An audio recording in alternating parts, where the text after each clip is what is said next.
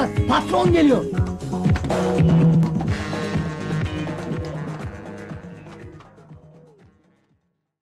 Merhabalar, LTD ŞT'ye hoş geldiniz. Ben Çağdaş. Uzun soluklu olmasını dilediğim bir podcast serisi olur umarım bu.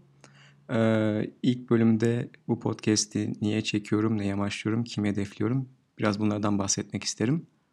Girişimcilik konusunda takip ettiğim çok fazla kaynak vardı. Son zamanlarda podcast yayınları çok ilgimi çekiyordu.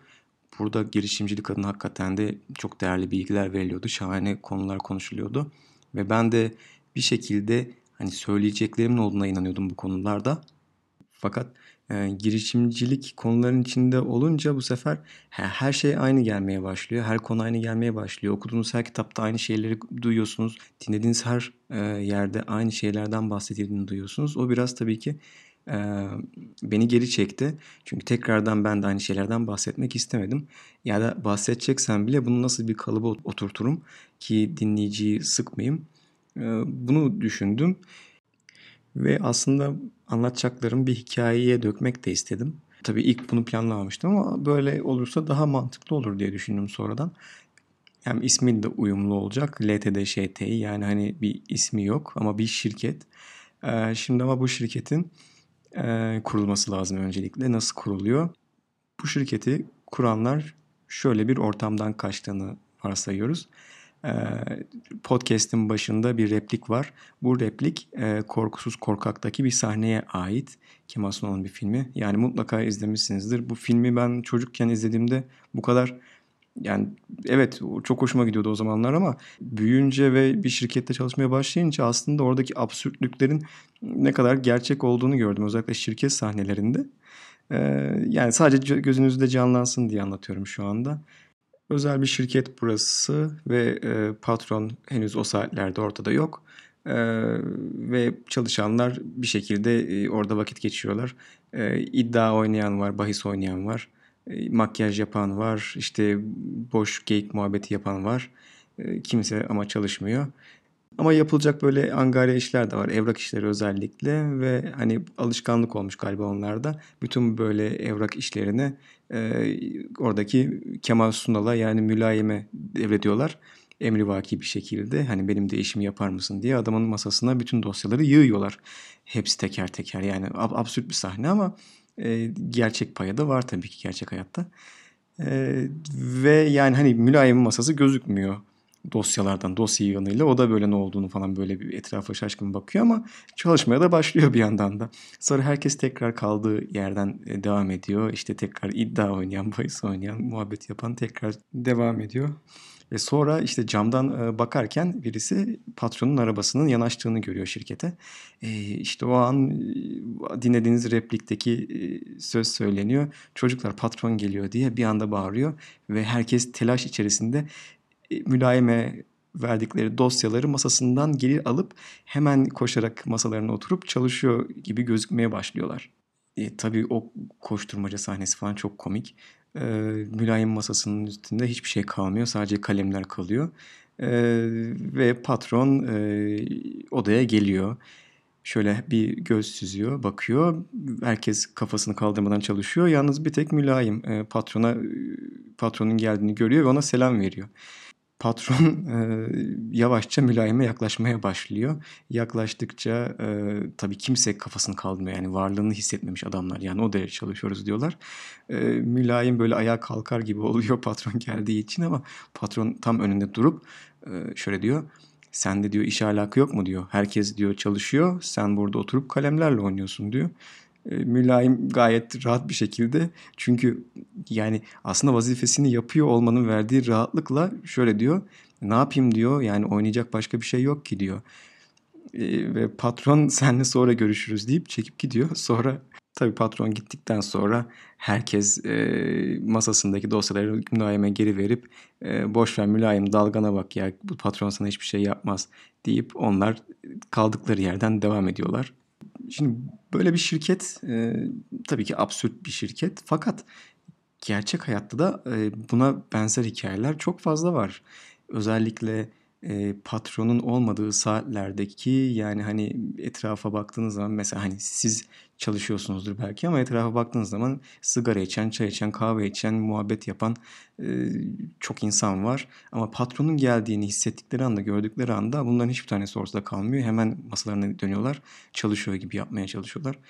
Zaten artık hepimizin önünde bilgisayar var. Bilgisayar oturdun mu hani çalışıyor pozisyonuna geçiyorsun. Patron belki ancak hani seninle konuşurken şöyle biraz ekrana bakıyor ne yapıyor falan diye. Şimdi zaten e, tuhaf kısım da bu. Böyle bir şirkette çalışsın. Kendi şirketlerini açmak isteyenler. Ama şu anda daha hala çalışıyor konumdalar. Öyle kurgulayalım. Ee, girdikleri ilk zamanlarki gibi hevesli değiller. Ee, şirket içinde yaşanan sorunlardan, maaşlarının az olmasından, çalışma saatlerinin fazla olmasından, e, yemeklerin güzel olmamasından, e, servisin kendi yol güzergahlarından geçmemesinden falan yani bu sorunlardan çok sıkılmışlar. O yüzden de iş motivasyonları düşmüş. Girdikleri ikinci seneden sonra belki de.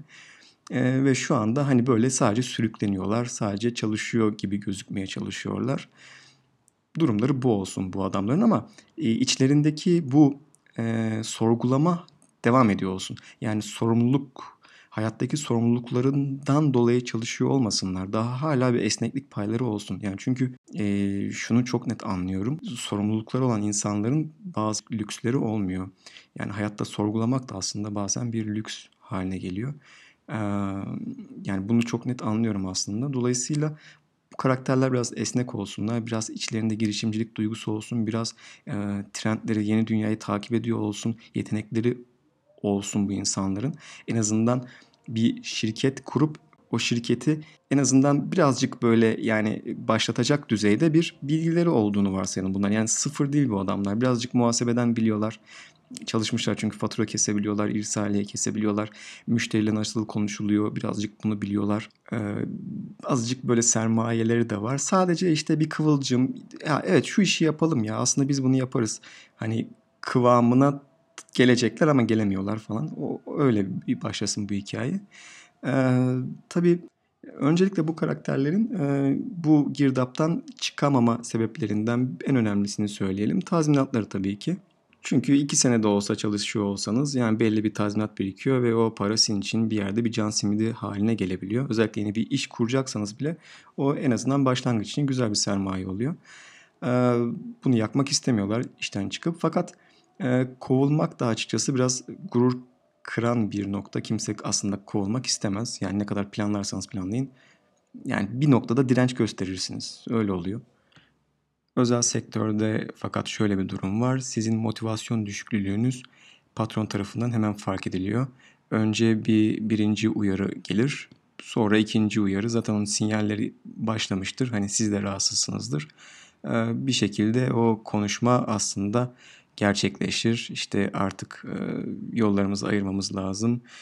Emeklerin için teşekkürler denilir ve tazminat alınır, çıkış işlemleri başlar ve siz artık e, hayatınızla baş başa kalırsınız.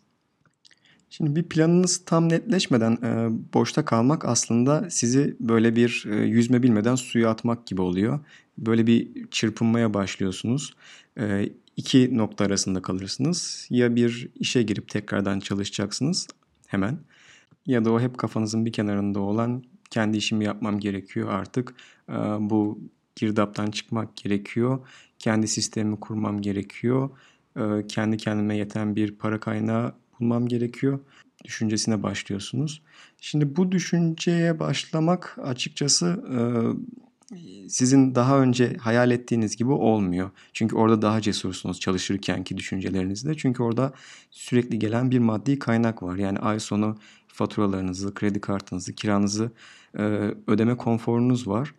Ama işten çıktıktan, ayrıldıktan sonra e, tabii tazminatınız biraz rahatlatır sizi ama onun da verdiği bir endişe var. Çünkü hazıra daha dayanmaz ve endişeler başlıyor.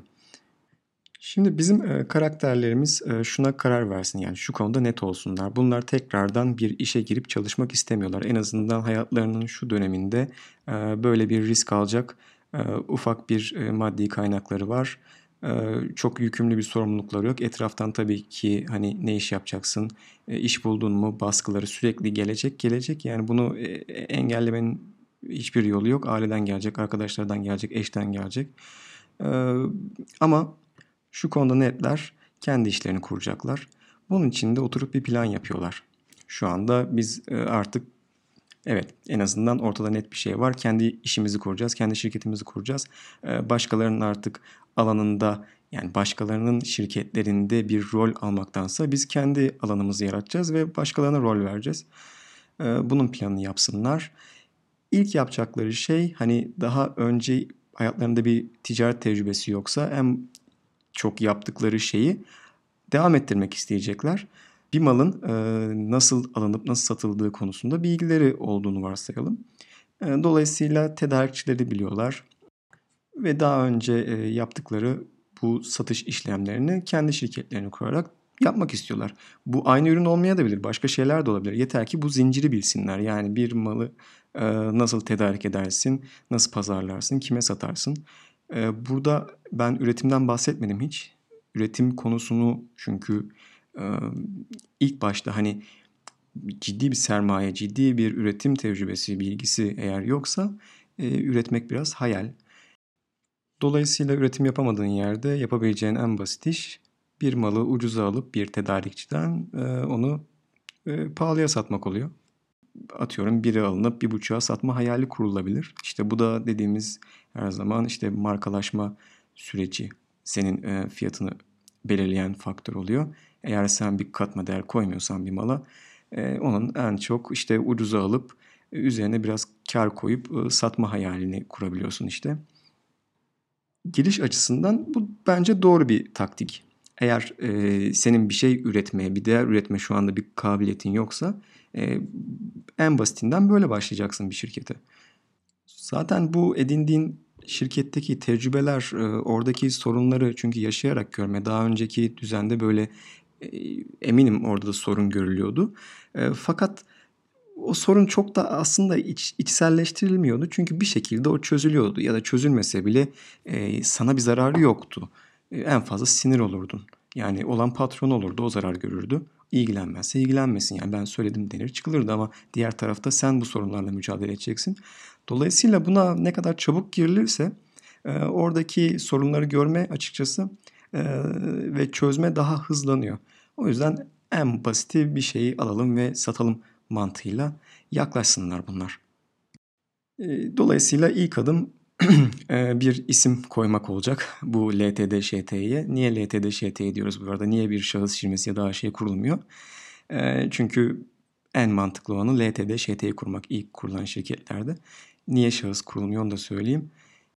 Çünkü şahıs firmasında isim soy isim ve hani ufak bir ticari ünvan gibi bir şey oluyor ve çok da bence profesyonelde durmuyor. Kurumsal hiç durmuyor. Yani ilerleme fırsatı yok. Bunlar bir süre sonra illaki zaten LTD, ŞT'ye dönüyorlar iş yaptıkça. O yüzden en mantıklı olan bence hemen LTD, ŞT ile başlamak. Arada çok fazla bir fark yok. Ee, iki ortakla kuracaksanız zaten e, bunu e, işte paydaş olarak iki kişi kuracaksınız. Ee, bunlar hemen birer muhasebeci bulsunlar, muhasebeciye danışsınlar, biz LTD ŞT'yi açacağız desinler. E, isimlerini söylesinler ve muhasebeci de bunların e, hemen işte ticari ticaret odasına kayıt işlemlerini başlatsın. E, işte para vereceksiniz. Bu süreç şöyle işliyor. İşte muhasebeciye şirket kurulumu için para veriyorsunuz. Bu arada illa muhasebeciye e, para vermeniz gerekmiyor şirket kurulumu için. Kendiniz de internetten yapabiliyorsunuz. Bildiğim kadarıyla ben denemedim ama Böyle bir imkan da var fakat biraz baş ağrıtıyor diye duydum. Fakat en garantisi verin muhasebeciye paraları. O sizi zaten yönlendirecek. Zaten tecrübeli. Yani çok bir kaybınız olmuyor bununla ilgili. Ve e, muhasebeci sizden şirket sermayesi isteyecek. Siz şirket sermayesini ortağınızla belirleyeceksiniz. İşte atıyorum %50 ise işte paranın yarısını koyacak, yarısını siz koyacaksınız. Bankaya gideceksiniz, bir hesap açacaksınız, parayı yatıracaksınız işlemler tamamlanacak ve artık size işte sicil gazeteniz, işte vergi levhanız bunlar olacak ve resmi olarak bir şirket açacaksınız. Tabi burada hiç atlanmaması gereken çok önemli bir nokta var. O da diyecek ki size muhasebeci bana kira sözleşmesi getir. e, yani sizin bir ofisinizin olması gerekiyor. Fiziki bir adresinizin olması gerekiyor. E, şimdi burada asıl problem ortaya çıkıyor. Yani e, asıl dalanın kuyruğu işte bence burada kopuyor. İşte burada e, biraz e, vizyon farkı ortaya çıkıyor. Yani şöyle vizyon. Hayatınızda sizi hırslarınız mı e, yönlendiriyor yoksa idealleriniz mi? Çünkü her ay oraya bir kira ödeyeceksiniz. Bir stopajı olacak oranın. E, ve hani oraya ulaşım gideri, oranın bir mutfak masrafı yani hiç olmasa bile yani hani dünya kadar masrafı çıkacaktır sizi. Ve siz daha ne iş yapacağınıza bile karar vermemişsiniz. Dolayısıyla e, bizim karakterlerimiz birazcık e, mantıklı olsunlar. Yani e, çok fazla hırslarına kapılmasınlar. Orayı dayayıp döşemekle çok ilgilenmesinler. Yapılacak en mantıklı şeyin bir sanal ofis kurmak olduğunu düşünsünler. Bunu uygulasınlar. Bir, sanal ofis tutsunlar. Onlar zaten bir fiziki adres sağlıyorlar size. Ve dolayısıyla da siz sadece yıllık bir ödeme yapıyorsunuz cüzi bir miktar ve e, muhasebecinize bu sözleşmeyi verip o size buranın adresini ticaret odasına gösteriyor. Dolayısıyla şu ana kadar yaptıkları en doğru şeyin sanal ofis açmak olan iki girişimciden bahsettik.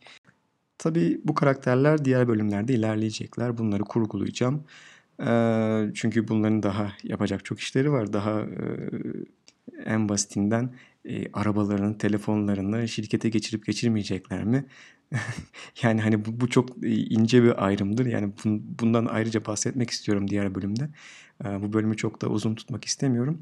O yüzden de bunu burada bitirelim. Beni dinlediğiniz için teşekkür ediyorum. bana ulaşmak için mail adresimi söyleyeyim. ltdşti.com zoho.com. Aynı zamanda ben bu podcast'i asıl e, RSS kaydını tuttuğum yer e, Anchor FM adlı bir site. Anchor FM slash ltdşti e, yazarsanız voicemail gönderebiliyorsunuz. Güzel bir özellik. Bir sonraki bölümde görüşmek üzere.